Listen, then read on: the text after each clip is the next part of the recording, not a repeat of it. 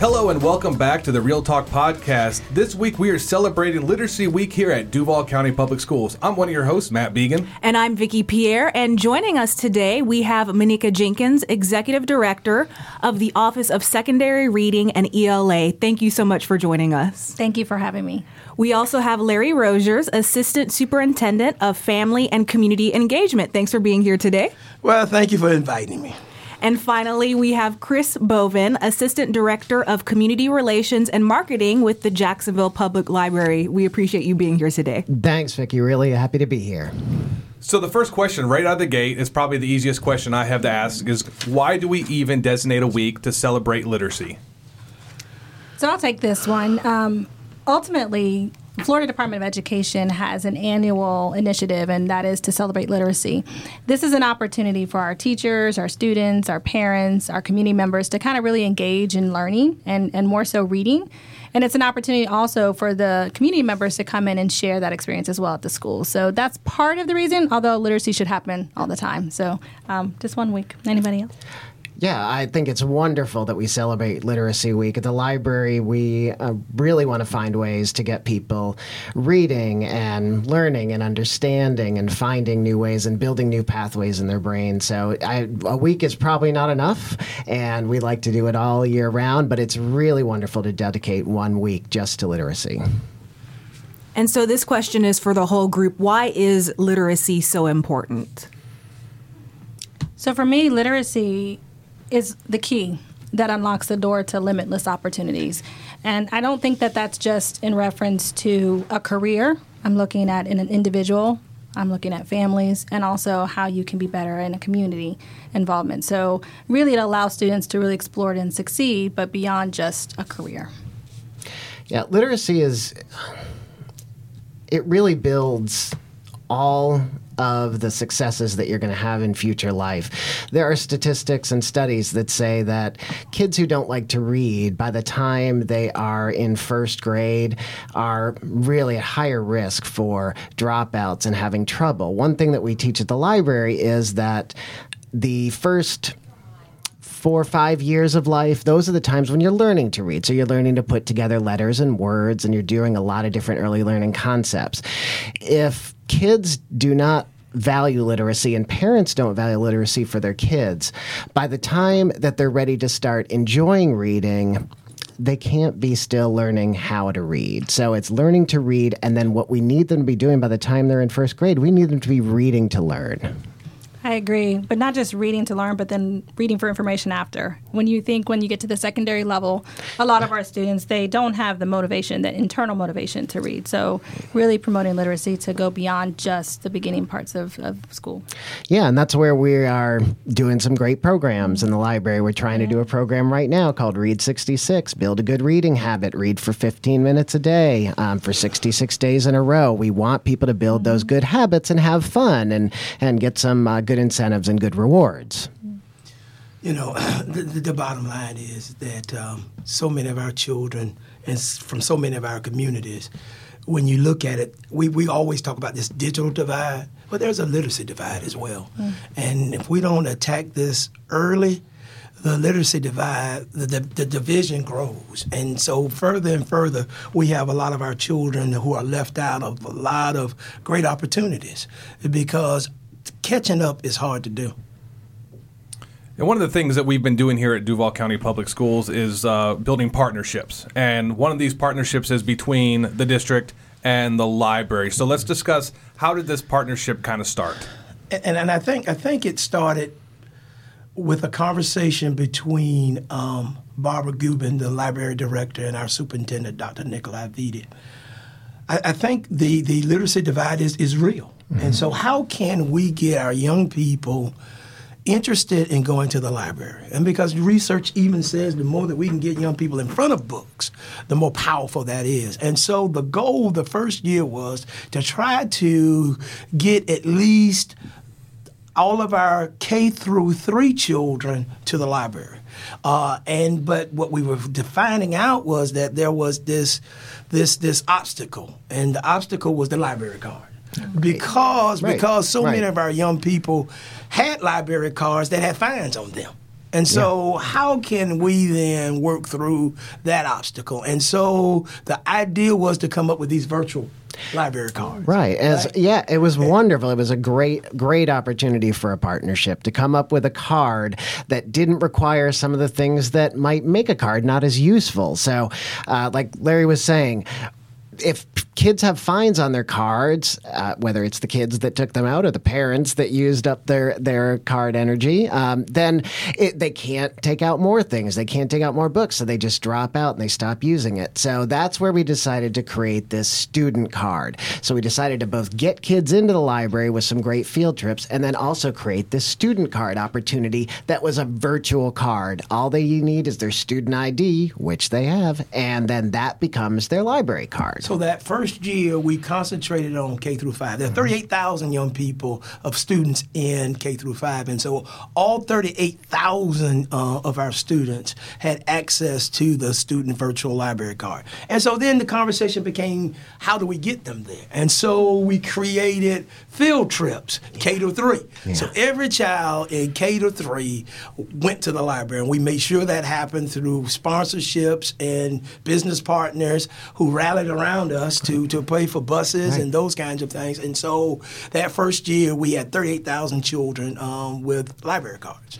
and that was a great uh, it was a wonderful success we it was so great to go into any library and you would see these kids come in and a lot of these kids it's the some of them it's the first time they may have ever been in a library and w- it was I just it was really heartwarming to see. You had kids when they would all leave with at least one book. So they would all check out a book and leave with a book. We had kids that would say, "Really? I can take this with me. I can take this home. And as Larry was talking about, it's so important not just to get kids reading. When kids have books in their homes, that steps it up even another notch. And that is another part of the literacy divide. So there are a lot of places where kids in their homes, they have no books at all. And then and there's other families and other different demographics that might have 10 books. And the difference that that makes is huge. So now by giving them books to take home and use, we start again building that habit of having books in the home that gets them more in touch and engaged with reading.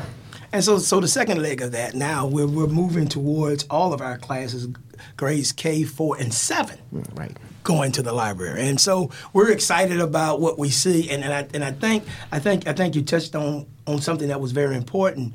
We have so many of our children who have not been to the library before, or when they went to the library, they didn't have the opportunity to check out anything. Right. And so now you should see the amazement on their faces. they have this opportunity to check out the book. Now they get to go back to the classroom. They get to share. They go home. They get to share with their parents. And now our parents are even getting excited about about reading and Mm-hmm. and about uh, going to the library on their own. And that was our real goal.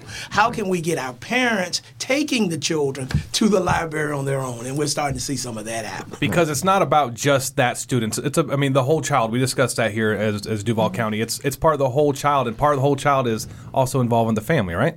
And and see that's the key. And I think some, somewhere in there we we lo- we lose that right. And so it's about the the total family getting involved and immersed in all of the literacy that takes place, all the rich kinds of things that take place in the home as well as at the school. Yeah. Excellent. Well, it's good to hear how well this partnership is going. My next question is for Monika. Um, a lot of new things going on this school year. Um, what's new in terms of curriculum when it comes to reading, and how do partnerships like this help? So what's new uh, in our middle schools? We have the six um, eight adoption for Harton, Houghton Mifflin Harcourt textbook, and that basically allows our students to each have a book um, per student. Not only the textbook, but our novels that we purchase, they also get per student. So students can take the books home and read them at home. And then when we think about um, the partnership with Jacksonville Public Library, we have educators that if there's another book that you want to explore, the educator card allows um, teachers to check out 100 books that they can use in their classroom. So that kind of augments what we're providing um, at the school level by utilizing uh, the Jacksonville Public Library as well. We also have um, two, well, one new title. It is uh, Into the Wild, and that's in our 10th grade classroom. And then this year we had a partnership for the Big Read Yeah. and in partnership with Jacksonville Public Library, and that is Namesake, which is um, going to, we're actually getting ready to see, I think, is it the director director for the, movie that will be the coming. movie. Yeah, the director of the movie is going to be coming. We're just about to launch this big read initiative, and we are so pleased that the 11th graders got a chance to read this book. It's it's just really fantastic. We're trying to get all of Jacksonville to read this book, and the 11th graders are going to lead the charge. So we're really really excited that we had that partnership. And it's really interesting because our theme for Literacy, Celebrate Literacy Week, is how literacy changes our world. And Namesake kind of really ties in with that cultural piece and how uh, reading can change your world. But you also look at your name and you think about, you know, who you are and your identity piece. That all that's interwoven into the novel Namesake. Yeah, it's yeah, it's it's great, and and it really is, and it's important. It's definitely a topic for some teens would probably be struggling with identity issues sometimes, and and it's really nice that we can have this conversation. Um, and something else uh, that uh, Monika mentioned, the educator card. We just love seeing getting more and more educator cards, and we need more teachers. We only have about a thousand educator cards out. We need more teachers. You can get a ton of books, um, and we also have an educator newsletter that we send out, so you get more information on all this stuff. So we really want to keep um, getting people, getting people to come on board. Well, how do teachers get this card? You, the, what's the best way for them to, to take part of it? Yeah, they can go into a library branch. That's an excellent way to go in, see what's at the library, and take that out. They can also go to our website, jaxpubliclibrary.org, and they can follow the instructions to get a card, and that way they can make the application for an educator card. And so, what tools are being utilized to help students get to grade level? Because we know grade level, reading at your grade level is really important. So one of our programs, we, uh, outside of iReady, we also have Achieve 3000, and we do utilize Achieve 3000 in grades 3 through 12. And this program allows students access to informational text, and it's at their individual Lexile level, and then it, it basically pushes the students. So as they work in their independent Lexile level, it will challenge them continuously, and then once a student shows that they're moving, it automatically adjust their Lexile level and continues to increase it. So it builds their stamina, but it also builds their individual Lexile level.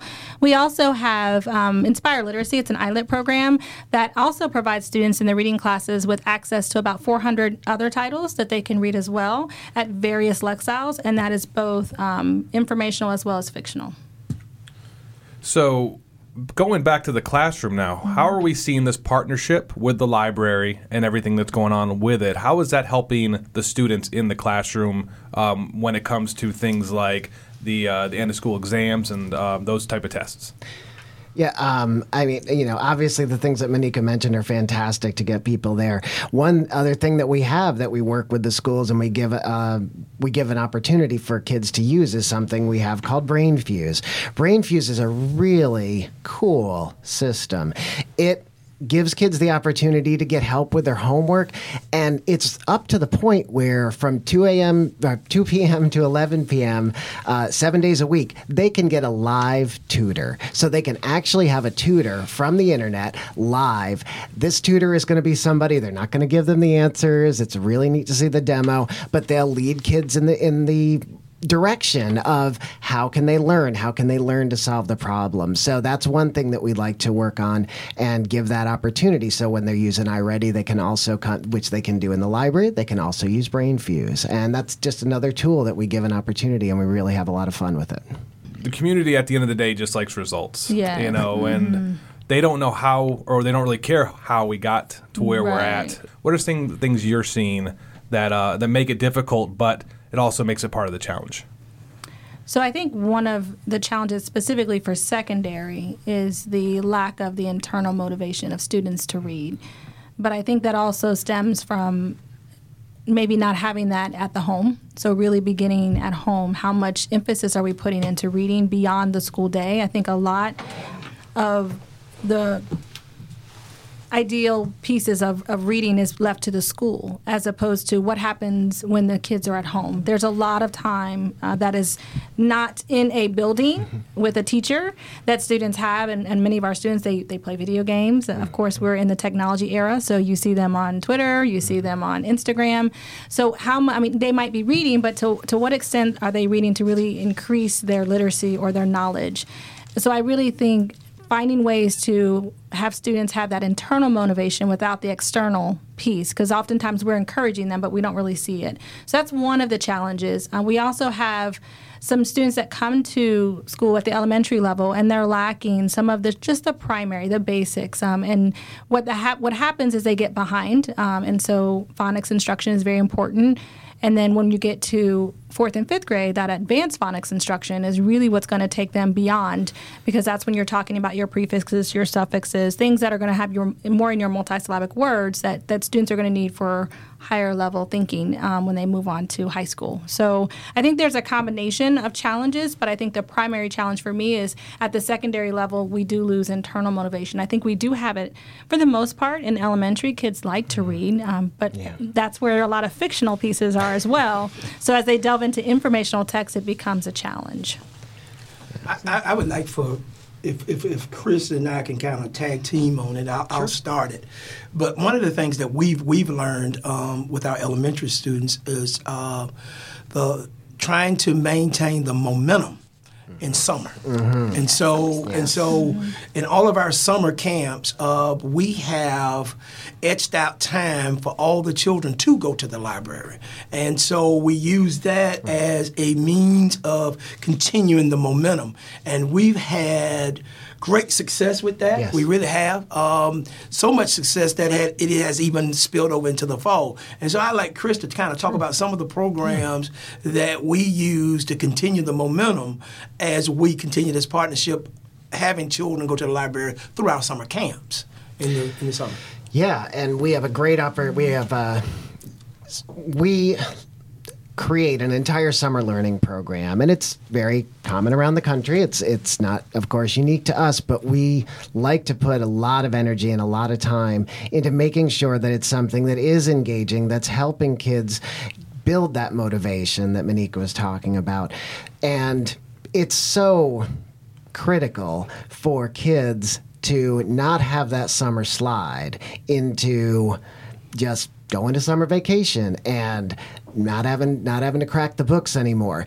And what we do for these programs, like Larry said, we go out to the summer camps. We do all kinds of programming. We do educational programming, we do informational programming, but we do a lot of engaging and exciting programming. We have magicians, we have clowns, we have uh, you know all kinds of interactive things that kids can do we're really getting into also at the library we're getting into a lot of tech so we're doing things on 3d printing and 3d design and and we know that kids love video games so we find ways to build that into and we really, really see a great response to our summer learning. Uh, this year, this last year, we had uh, a, a, nice big increase over the previous year. I think it was, I think it was probably, I mean, it, was probably, I think we had a few more thousand kids that we got to touch, and not just from the regular summer learning, but this partnership with the camps is huge. This gets us in touch with a huge audience. It's one thing to get kids to come out to the library, which can be challenging, mm-hmm. but when we can meet them where they are in the summer camps, it's just phenomenal what we can do. So it was 2,090 students with 7,458 books read from our summer program. Wow. And I just wanted wow. wanted that to be uh, known good, because we know that part of our challenge is that our children go through a summer slide. Right. And we wanted to continue the momentum, so we partnered with the Jacksonville Public Library, and we are making sure that our children get to the library and that the library comes to us right. during the summer. And I think that's important to hear is I think a lot of people in the community think that these summer programs are nothing more than just a bunch of athletic camps. You know, are the kids playing dodgeball all day and having lunch, and I, I, there's there's learning going on, but that's inside our walls. Let's talk about things that are going on at home.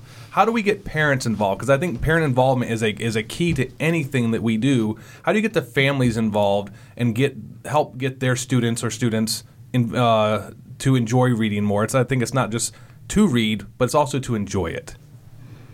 So one of the things that we, we have done um, through our Parent Academy, um, at this point, now get my numbers right. 3,100 3, parents have come through the Parent Academy mm-hmm. at this stage of the game. And what we do is we offer a lot of classes and we, we invite the experts out mm-hmm. to, to talk with our parents, to motivate our parents, and give them strategies. Because I think a lot of times what happens is um, we talk at our parents and we don't allow our parents to be involved in the process. Mm-hmm. And one of the things that the Parent Academy does, it allows our parents to be involved with the experts. So we'll let Ms. Jenkins talk about some of the courses that they lead that engage our parents in this operation of how can I go back home and help my child.